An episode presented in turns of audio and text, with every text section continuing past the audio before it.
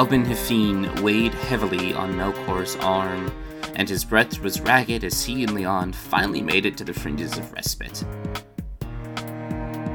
The sun was just starting to warm the sleeping town as the two boys came to a sudden stop, hunched over and wheezing. Oh, so, ah, I sucked. Ah, Melkor hissed. Uh, you've got that right, Leon gasped.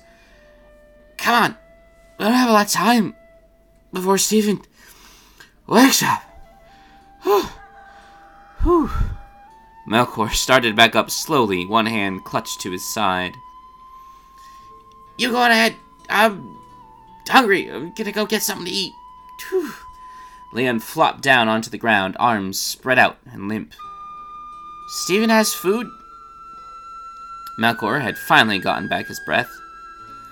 Gonna be honest, that man scares me just a little bit. Hey, what do you mean? He's so nice. Melkor crossed his arms. He knows about magic, though. Leon contorted subtly into the fetal position. So, what's wrong with that? Melkor flapped his arms. It's illegal! Leon flapped back. Oh. The two boys fell silent for a second. I don't want to get arrested. Leon flopped over on his side. Well, fine then. But Stephen took me in, so I'm not gonna just go leave him. Melkor turned and started walking back towards the village. We should hang out sometime again tonight, Leon called after him from the ground. Yeah, if I don't get arrested. As he walked back towards Stephen's house, Melkor felt his stomach start to tighten and twist. Hey, Al, he whispered. Yes, the soft voice echoed back inside Melkor's head. Am I gonna get arrested? If you keep acting like a buffoon, it is highly possible. Hey, I'm not a buffoon. I know, Melkor. It's just an expression.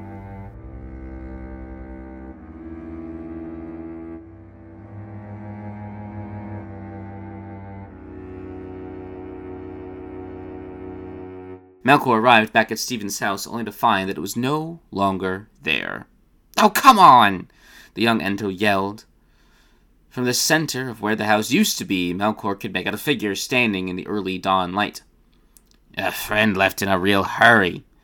The gruff voice of Sal forced a shiver down Melkor's spine.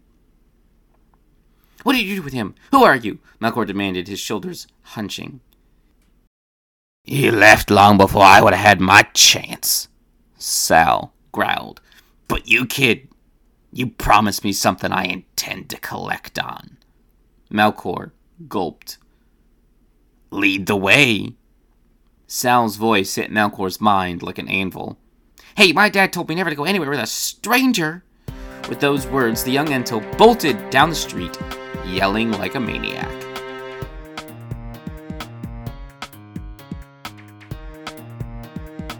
You've been listening to a Dimos Vault production of The Fields of Ilion, Episode 8 The Wind Always Changes, Part 2. I want to thank you all for listening, and I want to thank myself for the music, and Syrinscape for the music, and you should follow me on Twitter at The Dimos Vault. Besides that, happy listening, everybody, and always remember the best fiction is that which tells the truth.